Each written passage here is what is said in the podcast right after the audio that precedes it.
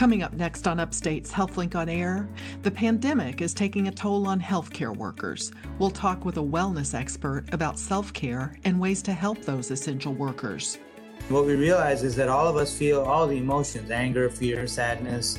Over time, what we can practice is not letting that soak in so much that that becomes kind of the flavor of our soup of life. And the Chief of Surgical Oncology gives an overview of pancreatic cancer, including how it's diagnosed and treatment options. CAT scans is much more common than it used to be. And so we're identifying a lot of these when CAT scans are done for other reasons. And so we're, we're picking up a lot of small and curable pancreatic cancers at this point. All that, plus a visit from the Healing Muse after the news.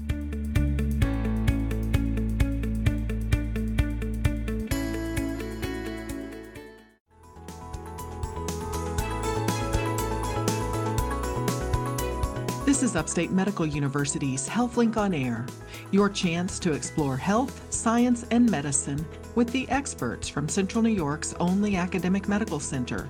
I'm your host, Amber Smith. On this week's show, we'll explore the diagnosis and treatment of pancreatic cancer with Upstate's Chief of Surgical Oncology. But first, a doctor who specializes in wellness addresses the importance of self care for healthcare workers and other essential workers during the pandemic.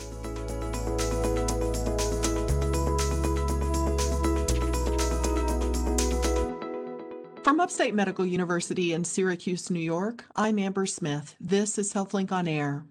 The pandemic has taken a toll on healthcare workers, including aides and technicians, doctors and nurses, and others. Many are working longer than usual hours in facilities that are more crowded than normal, all while a deadly virus circulates throughout the community. It's been a rough several months. Here with me to talk about self care and ways to help those essential workers is Dr. Kaushal Nanavati. He's the Assistant Dean of Wellness at Upstate, an Assistant Professor of Family Medicine, and the Medical Director of Integrative Therapy. He's also a frequent guest on HealthLink on Air. Thank you for being here, Dr. Nanavati. Thank you for having me, Amber. I appreciate it. So let me ask for your advice. Someone who's getting off duty after 12 or 15 hours working, they're tired, they're hungry, they're full of all the stress from the, the last 12 or 15 hours. What can this person do for themselves? I think it's a great question. I didn't realize that you saw me leaving work yesterday. Um, just kidding, actually. Uh, there are people who I know work a lot harder than and a lot longer hours than I do as well. And we appreciate all of the efforts of all of our community members, both outside and inside the health system uh, during this pandemic. Uh, I think it's really important for people to understand some of the fundamentals of self care. Uh, and part of it is a mindset, which is to take time to reflect on what you just did, which was provide great service into the community. Uh, you know, literally giving your heart uh, to take care of our community members. And I think when we have reflection and even take a few minutes to reflect on even just simply something called what we call an appreciation audit, think about three things that were positive uh, in your life or for that day. And you can do that three times a day. So even on a long shift, you can take a few minutes just to reflect on what you've just done in helping somebody find comfort in their life. And that helps to take that weight off of us at times, uh, especially when outcomes aren't always positive. We sometimes get stuck there.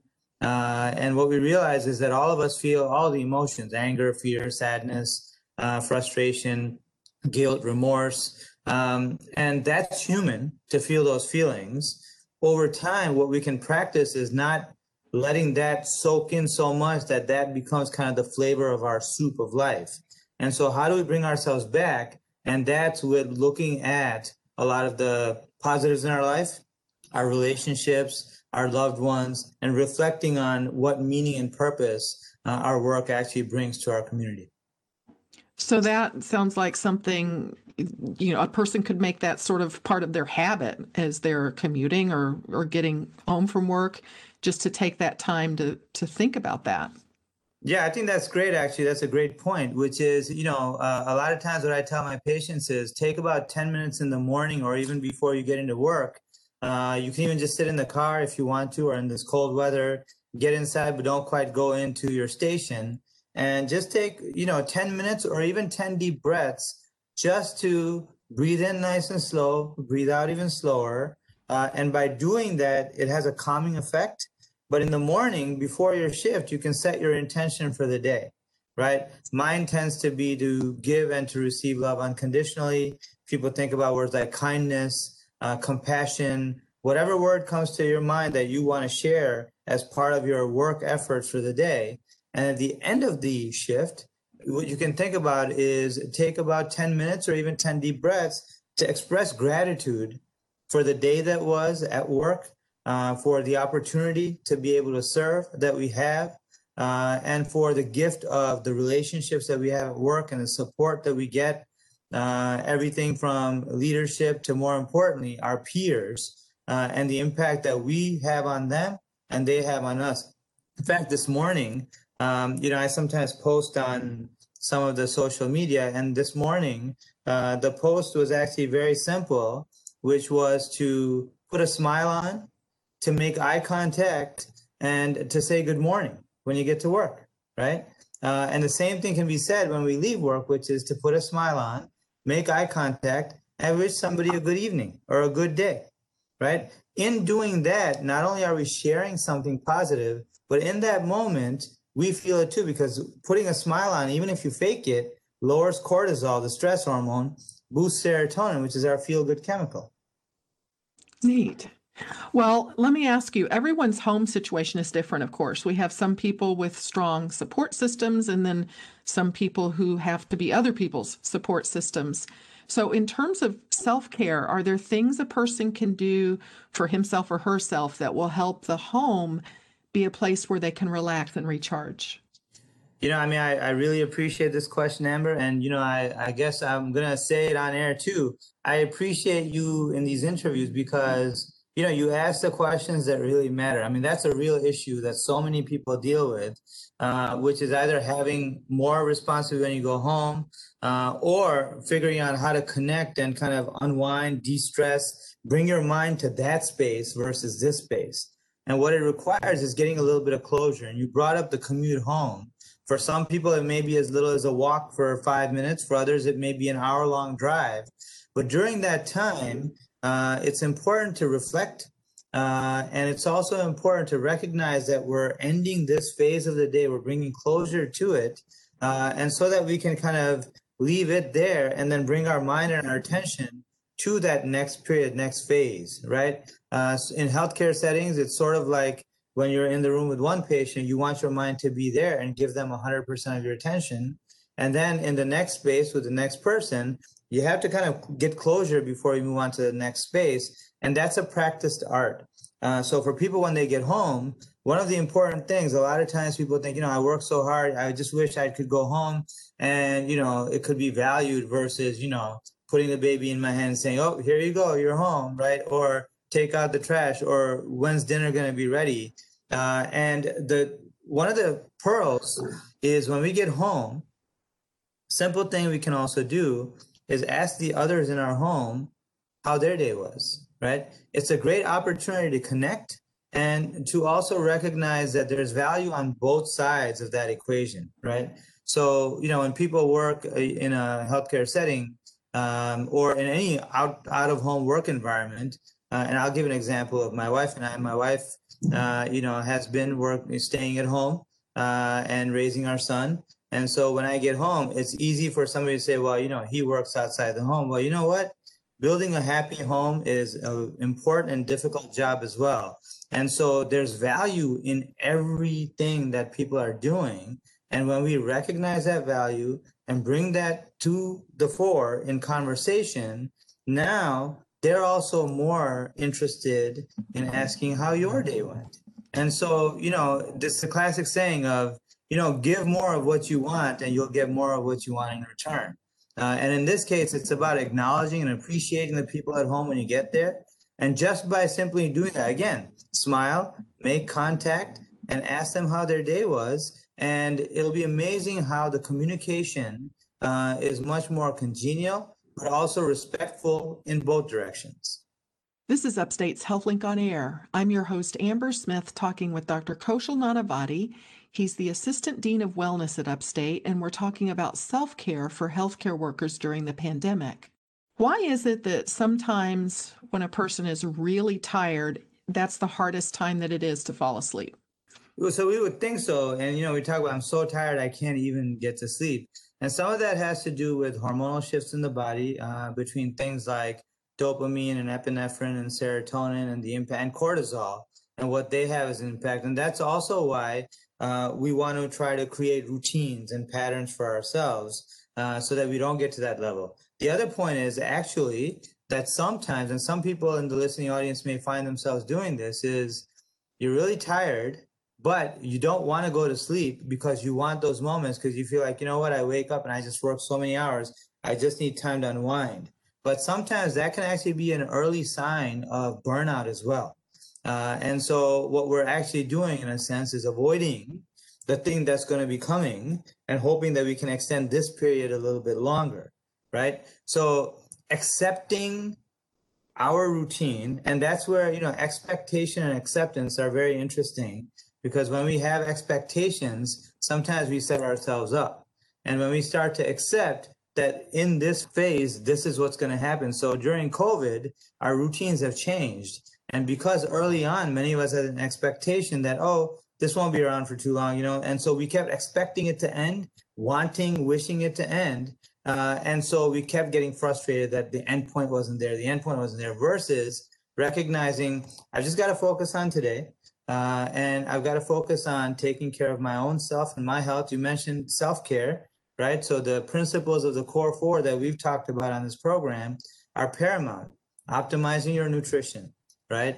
Uh, getting physical activity and exercise, in fact, is a great way to de-stress and also to create a nice hormone balance in the body that allows us to get better sleep. Focusing on the things that we can do something about.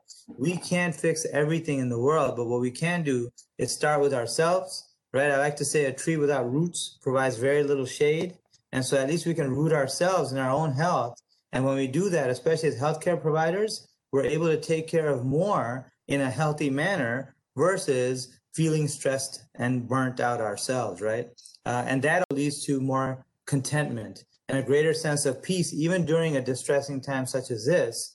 Um, you know, and for me, I've had a lot of peace during this time in many ways. And people laugh and say, What are you talking about? And what I tell them is usually in healthcare, we're trying to do what we can to make it happen for the person to help them achieve their goals, their sense of peace and contentment. During COVID, the rules have been pretty straight for everybody my parents, my wife, my son, my patients, my staff. You know, physical distancing, wear a mask, wash your hands, right? And be respectful, not just of others, but of yourself. Uh, and so that's made it so much easier because it's consistency that's been required of us. And that's something that we're learning during this time as well. You know, you made a good point about uh, when this started. I mean, we still don't know how much longer this is going to be. So it's like we're in the middle of a, a marathon or an ultra marathon, but we don't know where the finish line is.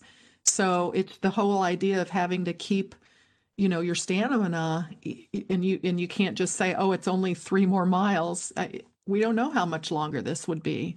Well, and when we accept this as reality, and more importantly, recognize that, you know, most often in life, we don't go back to who we were. We become something new based on our living experience, you know. So the day I walked out of my high school, I didn't go back, and nor have I been the same person since, right? And the same thing goes uh, with COVID, which is this experience has shifted a lot. The way in which healthcare is delivered, the way in which we value things. So, you know, more people are valuing meaningful relationships and, you know, the health of their themselves and their loved ones, even more so than the material things in life. And what we realize is for a lot of those material things, we didn't really need them as much as we thought we did because we've been able to manage without them. And that being said, we've also seen so much distress in terms of job loss, financial ruin, a lot of things that have affected a majority uh, uh, and actually a, a large population uh, within our United States and around the world. And so we have to, as a society, reconfigure where we place value, what we teach the next generation in terms of creating a meaningful, purposeful life, one that's supportive of our community members versus one that you know uh, teaches you to you know step on each other get to where you want to go. So going from the me culture to the we culture, I think COVID has really done something to teach us a lot about that. In the very little bit of time we have left, I wanted to ask have you talked with healthcare colleagues about how they're coping emotionally with the pandemic? I, I wonder what sorts of emotions they're feeling.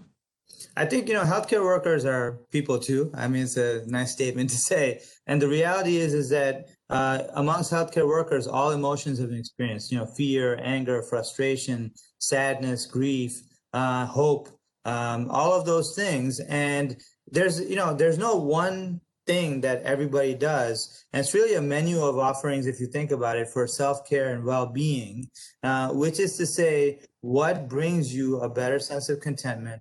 What brings you a better sense of health and well being? Those are the things you want to do, whether it's listening to music, dancing, exercising, writing, making a phone call, connecting with somebody. Uh, any and all of those things can bring value at different times. And whatever you feel that's healthy, I think is important. Dysfunctional behaviors have been seen also, including you know increased alcohol consumption, um, increased uh, you know whether it be smoking or other illicit substance use. And unfortunately, those are the behaviors that don't lead to great outcomes, uh, not only at work but in in people's lives. And so I encourage people to look at the healthy approaches that they can take and start being consistent with them because that's how habits are formed. Thank you to Dr. Kaushal Nanavati, the Assistant Dean of Wellness and an Assistant Professor of Family Medicine and Director of Integrative Therapy at Upstate. I'm Amber Smith for Upstate's podcast and talk show, HealthLink on Air.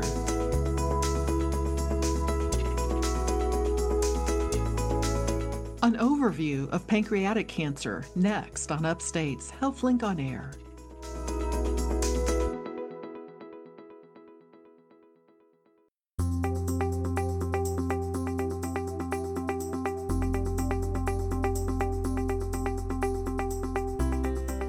Upstate Medical University in Syracuse, New York, I'm Amber Smith. This is HealthLink on Air. Pancreatic cancer accounts for about 3% of all cancers in the United States, but accounts for 7% of all cancer deaths and is the fourth leading cause of death from cancer. Advances in the treatment of pancreatic cancer are offering hope, and today I'm speaking with an expert about this disease, Dr. Thomas Vandermeer. He's a professor of surgery at Upstate. He serves as chief of surgical oncology and as a pancreatic surgeon, and he's had extensive experience in the care of patients with pancreatic cancer. Welcome to HealthLink on Air, Dr. Vandermeer. Thank you for having me, Amber. Well, Jeopardy host Alex Trebek was diagnosed with pancreatic cancer when it was at stage four, and I understand most pancreatic cancer patients are diagnosed at stage four. Can you explain the stages and why most people don't find out about it at an earlier stage? Yeah, so um, the there's four stages in cancer. Stage four is unfortunately what Alex Trebek had, and um, that's when the cancer has traveled to some distant site beyond the, the pancreas. And um, most commonly, that's in the in the liver. It can be in, into the lungs and into the abdominal cavity uh, as well. Um, so let me stop you if I can and interrupt. It, it you say it travels. The cancer does it go through the bloodstream, or how does it get from the pancreas to other places? Yeah, so commonly goes through the through the bloodstream, and then the, the blood from the pancreas drains into the liver, and so that's uh, one of the main reasons for the propensity of pancreatic cancer to implant in the in the liver. Um, it also gets into the lymphatics, which are uh, fluid tubes that that drain fluid around the body, and so it can get into the system through uh, the lymph nodes that, that surround the pancreas as well. Well, do we know why cancer starts in the pancreas? Uh, cancer can start in really any cell because um, the basic mechanism by which cancer forms is through the dysregulation of the growth of the cell, uh, usually through some uh, series of genetic changes that that cause uh, cancer to keep growing when normal cells would grow, divide, and then the original cells um, die back as the normal method of replenishment of the body. Uh, cancer cells just continue to, to grow and have uh, progressive changes that then cause them to spread um, into other places in the body. Do we have any way to predict who is likely to develop pancreatic cancer? Uh, we're starting to get some information about a few of the predispositions, although um, the vast majority of pancreatic cancers what we call sporadic, meaning that, that there really isn't any identifiable predisposition to them. Uh, we are increasingly identifying genes that, that can be present at the time of, of birth that cause an increased likelihood of pancreatic cancer. Um, but most of the, genetic changes in pancreatic cancers are uh, acquired during during lifetime. So, are there risk factors that we can do something about that would help reduce our risk? Yeah. So the the main um, behavioral risk factors are uh, smoking and obesity. Um, there are some environmental exposures to you know people who work with chemicals and things like that. But by and large, the by far by far the, the most common risk factor is uh, smoking and obesity. Wow, smoking again. Even though pancreas, you think smoking with, I think smoking with lungs, but it can affect, I guess, cancer anywhere. Yeah, because the the things that I mean, obviously the lungs are exposed to to smoke primarily, but the, the changes, the, the, the, chemicals that are introduced into the body as a result of smoking can really uh, cause mutations in genes in many different places in the body. So smoking in general is is just a risk factor for many different kinds of cancer. Well, getting back to the idea of the stage four, it's usually progressed before people discover it. Do you think there's ever going to be a way to screen for pancreatic cancer so that it could be caught earlier? Yeah, uh, we're, we're looking into um, all kinds of different ways of uh, screening people for um, who are at increased risk, and we and we do know now that there are uh, some genetic mutations. Uh, you know, most commonly uh, what we call a BRCA mutation, which is um, uh, present in a lot of patients with breast cancer and ovarian cancer, and so we do screen them. currently, what we're doing to to screen people is uh, based on doing tests like CTs or MRIs. Um, there's a test called an endoscopic ultrasound where there's an ultrasound probe placed uh, into the stomach and can really give us detailed views of the pancreas and can pick up on um, uh, tumors as they, you know, when they're very small. Uh, we also um, are looking into how we can look at genetic changes in the juice of the pancreas so we can go down into the intestine with a scope and aspirate some of the some of the fluid and look at genetic um, changes and changes in the proteins that are that are present in the in the pancreatic juice. So that's a, a very active area of investigation. Um, that hasn't been really uh, elucidated yet, uh, nor have the uh, um, populations that would be at sufficient risk to uh, undergo um, intensive screening. Um, so, uh, but it's something that we're working on. This is Upstate's HealthLink on Air. I'm your host, Amber Smith, and I'm talking with Dr. Thomas Vandermeer. He's the Chief of Surgical Oncology, and we're talking about pancreatic cancer. Now, I've heard there's two main kinds of pancreatic cancer. Can you tell us about them? Yeah, the, the types of cancer uh, tend to be divided into the type of cell uh, from which they originate. And so the most common type is what we call a ductal adenocarcinoma, and that, that's a cancer that arises from the uh, the cells that line the ducts uh, that uh, transport the fluid that's made by the pancreas down into the intestine. And that's the most common type. That's the that's the danger, the most dangerous type. Uh, the um, uh, by far and away le- less common type is called a neuroendocrine uh, tumor, and um, and those are uh, generated from the cells that produce hormones like insulin and some other hormones that regulate bodily functions. Uh, those are much much less aggressive and and uh, spread much less commonly. Uh, but even when they do spread, um, patients survive uh, long, long period, years and years and years, even with metastatic disease if it's originating from neuroendocrine carcinomas of the. Um, those those patients also often have uh, symptoms of hormonal excess, so that the, the hormone that's made by those cells um, can cause things like uh, increased production of insulin or um, in- increased production of other hormones that um, have other effects on the on the GI tract. Um, but the prognosis from that uh, from those tumors is much much better. So the the really bad one, the uh, you, I think you called it adenocarcinoma. Yeah, the ductal adenocarcinoma. So that's the kind that Alex Trebek had. Yeah, that's when people talk about pancreatic cancer. That's by and large what they're talking about. So how do people typically find out that they have this? Do they do they just at a regular annual physical? Is the doctor able to find something unusual, or how, how's it usually discovered? Yeah, it's not it's not something that can be discovered on physical examination because the pancreas sits uh, deep inside the body, uh, really on top of the spine, and so one of the reasons that that often pancreatic cancer presents uh, after it's metastasized is that it will grow without really causing any any symptoms. Um, the the main um, symptom that, that people identify is jaundice because the the duct that drains bile from the liver into the intestine runs through the pancreas, and if a tumor develops in that site, it, will block the bile duct, causing jaundice, even when it's very small. So uh, when people get jaundice, that's that's uh, frequently a way that we detect these uh, early on.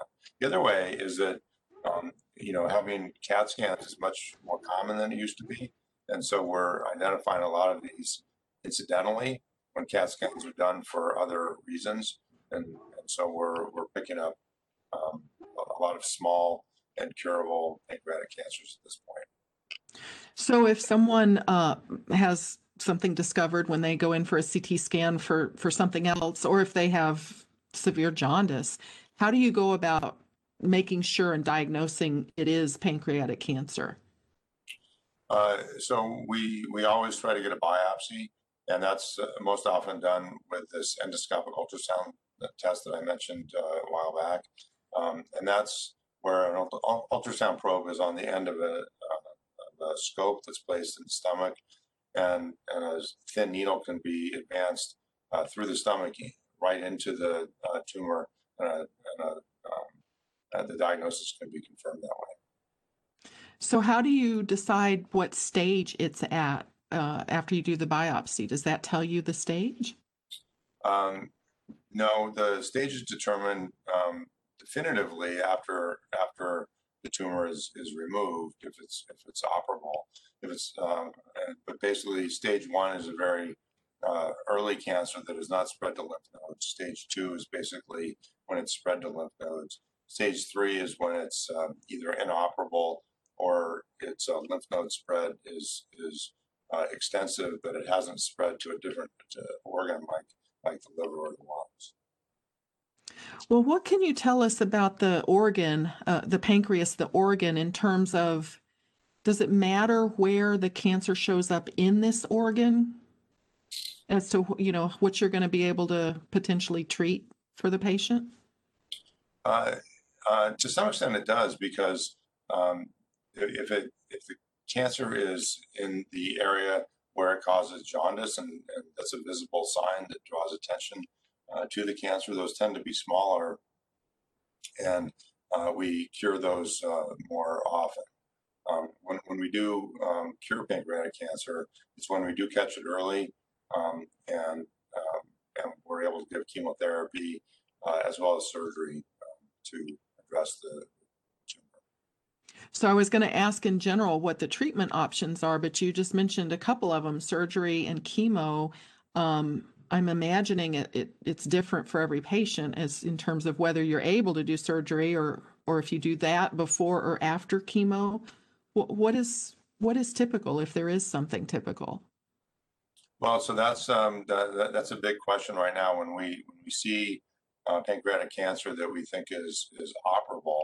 Um, there is um, a large study going on right now to determine whether or not uh, giving chemotherapy before the surgery uh, improves uh, survival, uh, or if doing surgery first, which is then the traditional way to do things, is um, is equivalent or or even better.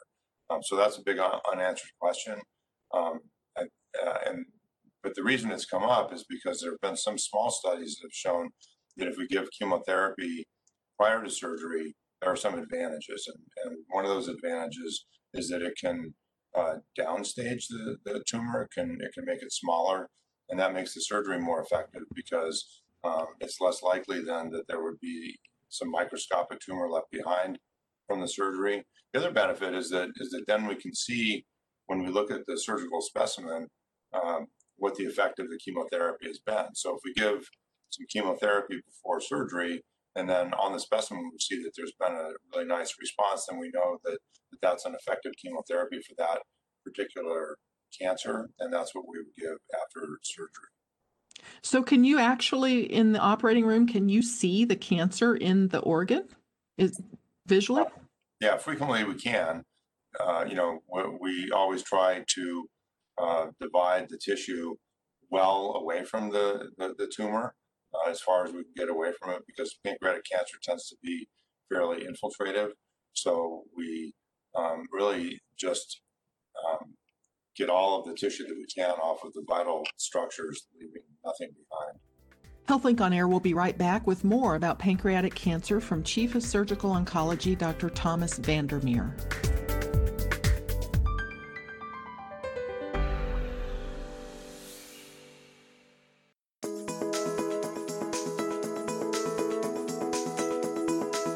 Welcome back to Upstate's HealthLink on Air. I'm your host, Amber Smith, talking with Dr. Thomas Vandermeer about pancreatic cancer. He's the Chief of Surgical Oncology at Upstate, and we've been talking about treatment options for stage four pancreatic cancer. Can you talk about the stroma and what's being done to get treatment through the stroma? Now, the stroma is a very interesting thing.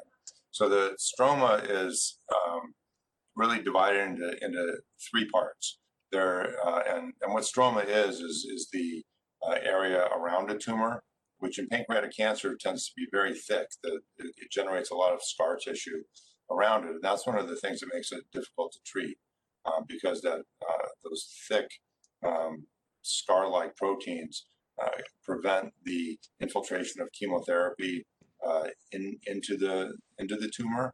Um, so that's one aspect is the scar tissue around it. That makes it very challenging. Um, the uh, second part of the stroma is the vasculature, the blood vessels, um, that uh, cancer causes blood vessels to to develop. It secretes hormones that make blood vessels develop, and that's one of the uh, pathways of metastasis, like you mentioned earlier.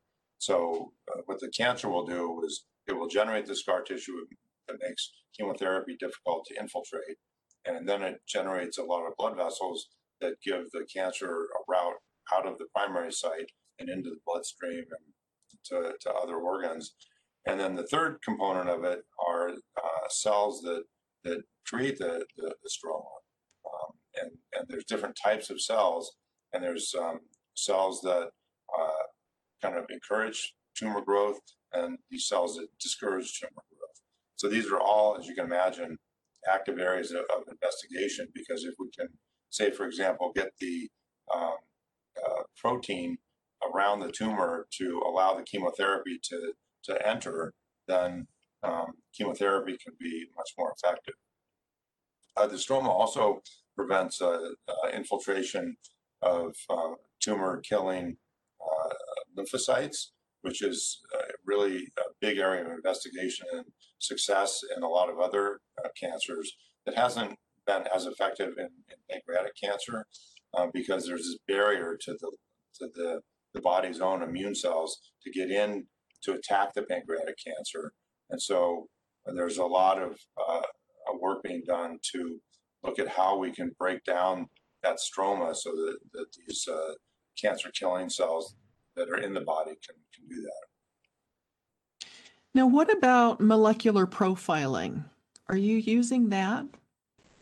Uh, yeah, very, very much so. We're, uh, as I mentioned, increasingly understanding the genetics of pancreatic cancer, and we're getting to the point now where um, we know that certain um, genetic profiles will predict uh, better response to treatment for different types of uh, anti-cancer drugs. Um, uh, in other in other types of cancer, these immunotherapy drugs and uh, that are based on specific ge- genetic profiles have been uh, incredibly effective and have actually really reduced uh, mortality rates and things like lung cancer. Um, we haven't gotten to that point in pancreatic cancer um, for uh, because these tumors tend to elude the immune system. So, when do you recommend having relatives tested for hereditary pancreatic cancer? Does every pancreatic cancer patient need to have their family members tested? Um, no, the you know, as I mentioned, most pancreatic cancers are are sporadic and not part of a, a, a family a familial syndrome, and so that just having one uh, first degree relative have pancreatic cancer does increase the the likelihood of, of, of a first degree relative having pancreatic cancer, but um, not to the but not to the degree that screening would be um, effective. Um, we also don't have really great screening mechanisms, um, so it's not currently recommended. Screening is enhanced screening is recommended uh, for um, patients who have uh, uh, BRCA2 mutations and uh, and other uh, similar mutations. Um, there are rare um, um, genes that predict familial pancreatic cancer and familial pancreatitis, which is an inflammatory condition of the of the pancreas. And so, um, people with those specific uh, genetic syndromes, and there's about 10 or 12 of them um, that are uncommon, but if present, uh, do warrant uh, screening. And you mentioned BRCA, that's the breast cancer gene. Yeah, So, but only BRCA two. BRCA one okay. is the is the more is the more common breast cancer gene. Now, what do you suggest in general for people um, who've been given a diagnosis of pancreatic cancer? Is it worth it? Do they need to get a second opinion uh, to make sure? Um, I, I don't think routinely patients need to get a, a second opinion um, about the about the diagnosis, um, uh, unless their um, treating physician thinks that there's a reason to, to doubt the diagnosis. It is a, a fairly straightforward diagnosis for a pathologist to, to make. But if there is discordance between the clinical impression and the pathologic impression, then by all means, I, I have seen occasionally where a biopsy will show a pancreatic cancer, but clinically we don't think that that's accurate. And, and so we do always send that out for a second opinion and sometimes a rebiopsy. Well, if someone's being treated for stage four pancreatic cancer, they know they have it. Does the pancreas still function and do what it's supposed to be doing, or does the cancer prevent the organ from working? Uh, it, it can certainly prevent uh, the organ from working properly. And what the pancreas, the pancreas has two main functions. Uh, one is to, to make hormones like insulin. And so frequently in patients with pancreatic cancer, insulin production is compromised. And, um, and about two thirds of patients who are diagnosed with pancreatic cancer um, will um, have uh, uh, new onset diabetes within the past year of the diagnosis. Um, and so uh, many of those patients do require uh, control of their blood sugar. Uh, and then the second uh, function is digestive one, and pancreas makes the digestive juice that helps us break down our um, fat and protein in our diet. And uh, and if that um, transit of the pancreatic juice from the pancreas into the intestine is blocked by the tumor, then people have pancreatic insufficiency and fat malabsorption and, and weight loss just on that basis. Well, Alex Trebek was able to, or he appeared on Jeopardy and and d- did the recordings all through his treatment up until you know a few days before he died. So it makes me wonder. Are, I mean, are people not in pain when they're dealing with this? Are they able to go on about their lives, or was that unusual for him? Um, you know, I think that that um, when people are at end stages of, of pancreatic cancer, like Alex Trebek was, um, they typically are not as healthy as as, as he was, um, and um, so I would not say that, that his experience is necessarily typical. Um, but the symptoms don't tend to be related to pain so much as they do to uh, fatigue and uh, weight loss and um, just sort of uh, generalized gradual uh, failing. He was certainly remarkable in many ways. Well, you're listening to Upstate's HealthLink on Air. I'm your host, Amber Smith. I'm talking with Chief of Surgical Oncology, Dr. Thomas Vandermeer, about pancreatic cancer. So, we've talked a lot about stage four, but what are the treatment options if the cancer's contained to the pancreas? Because I'm thinking surgery is maybe more of an option if it's caught earlier, right? Uh, yeah, certainly. Um, so, so uh, we always look uh, to see if we can remove the, the tumor surgically. Um, the reasons that we uh, may not uh, think that surgery would be helpful would be if it's spread to another organ, um, or if it's not possible because the, the tumor is growing into um, arteries and veins that, that render it uh, inoperable. Um, in the in the second case, we will often try to uh, convert uh, that tumor into something that we can operate on, and with improvements in chemotherapy, we're seeing that happen much more often than, than we used to. Um, it does could someone ever uh, seek a pancreas transplant? Is that ever used to treat pancreatic cancer? Uh, no, the we we, we uh, pancreas transplants primarily used for uh, patients uh, with either um, severe type 1 diabetes or patients who have had severe destruction of their pancreas from pancreatitis. Um, and um, in that case, they get a transplant of just the insulin producing cells. Um, but um, during transplantation, uh, immunosuppressive medications have to be given, and those actually encourage the, the, the growth of, of cancer. I see. So the surgery potentially you could remove just the tumor or tumors maybe. Do you ever remove the whole organ or part of the organ? Um, yeah, typically uh, what we would do is um, one of two operations. If if the um, cancer is is present in uh, one part of the pancreas, we remove that entire part of the pancreas. Um, if it's uh, if it's present in what we call the head of the pancreas, then there's a lot of structures kind of coming together in that area, the gallbladder and the bile duct and, and part of the intestine. Um, so we do remove um, portions of the pancreas in order to be able to get all the way around the tumor and have no microscopic tumor present at the edges. I was going to ask you to tell us about the Whipple procedure. I've heard that's a really challenging surgery. Is that what you just described?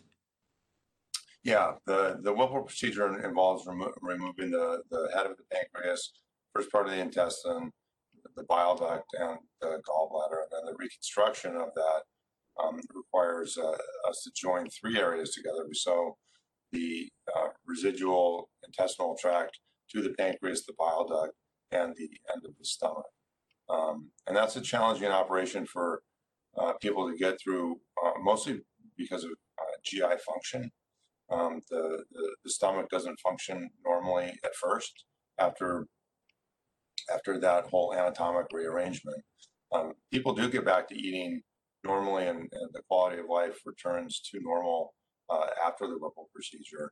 Um, and uh, actually, we did a study uh, a number of years ago where we compared quality of life six months after Whipple procedure to uh, an, an, open gallbladder operation, and uh, quality of life had returned to baseline in, in, in both groups.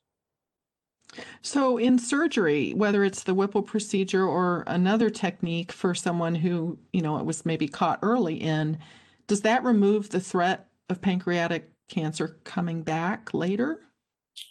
No, unfortunately, at this point, it, it, it doesn't remove it entirely. Um, we are seeing uh, increased rate what we think are um, cures in pancreatic cancer. Um, but um, unfortunately, the, the way things stand now, the majority of patients still do recur um, after surgery. Um, but uh, surgery along with chemotherapy really does extend life quite a bit. So patients that have gone through um, surgery for this, are they followed um, regularly to make sure it doesn't come back, or uh, who who would be their their primary doctor, or who would they see for that? No, so so uh, they, people are followed very very closely um, every three months at, at, first, and the way that we uh, check on things is by getting CAT scans of the chest, the abdomen, and the pelvis because the cancer can recur in any of those areas. Um, and then there's a blood test too that that uh, is is a protein that we can measure in the blood that is produced by pancreatic cancer, and so we track that very carefully. In terms of who does it, it's um, usually the, the surgeon and the medical oncologist. The um, doctor that gives the chemotherapy uh, follows uh, along uh, with the patient together.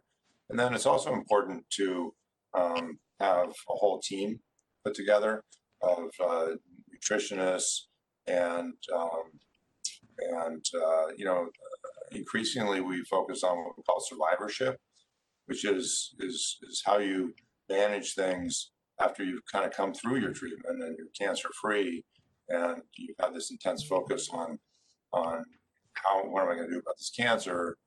And that goes on for months and then you're done with all that. and, and so getting back to living your normal life is uh, obviously really important. And so we have a whole team of people who focus on those various uh, other issues as well.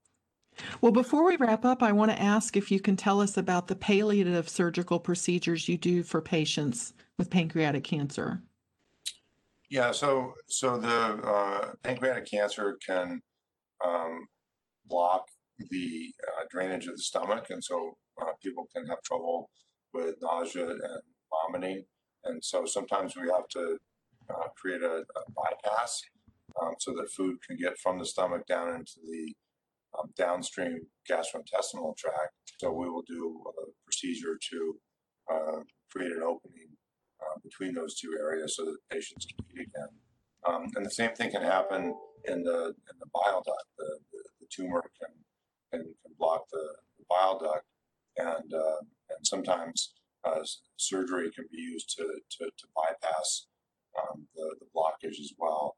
Uh, what's more common uh, for the blockage in the, in the bile duct is um, to have a stent put in uh, with an endoscope that can that, that, can avoid surgery and keep the, the bile flowing uh, from the liver into the intestine. Another symptom that's relatively common in pancreatic cancer is back pain because the tumor can infiltrate into nerves um, uh, that um, can cause back pain. And so uh, nerve blocks can be very effective at, at controlling that, um, as can radiation. But, but most people do quite well with just a, just a nerve block. Well, this has been very informative. I appreciate your time. Thank you to Dr. Thomas Vandermeer. He's the Chief of Surgical Oncology and he specializes in pancreatic cancer at Upstate. I'm Amber Smith for Upstate's podcast and talk show, HealthLink on Air.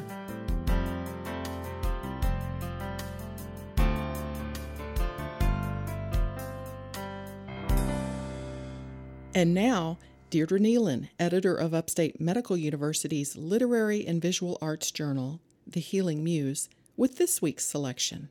Dr. Peter Cronkright is an associate professor of internal and family medicine here at Upstate Medical University. He gave us a poem that reminds us we have come through medically and socially challenging times before. His poem, Making Rounds, gives physicians in particular a reason to hope. Making Rounds. Virus taking hold, calling the shots. Truth be told, don't sleep a lot, scary. Distance and hygiene not enough. Where to lean, times are tough. Memory. Having learned at rapid pace, classroom turned face to face, flurry. Am I ready for the call? Remain steady, exposed to all. Reality. Long white coat serves as shield, carrying notes, virus revealed, deadly. Gather round foot of the bed, stand your ground while it spreads. Worry, point fingers, so much unknown. Panic lingers, our limits shown. Sorry. Intern year, 83. Lots to fear. HIV. History. James McCaig is a physician and writer from Pittsburgh. His poem Contagion is similarly eerie in that we do not know what disease we are facing. Contagion. The mask becomes you, so he said, and could not see her smile. It's probably your eyes, he said. Lips often are disguise. It was a yellow hospital mask with a center stain of red, betraying lipstick she earlier had nonetheless put on. By now she felt a warming blush extending up her face, and she wondered if it would peek over the mask's edge like an early dawn over a horizon. And so she stood there, like Juliet on the balcony, six feet or so away.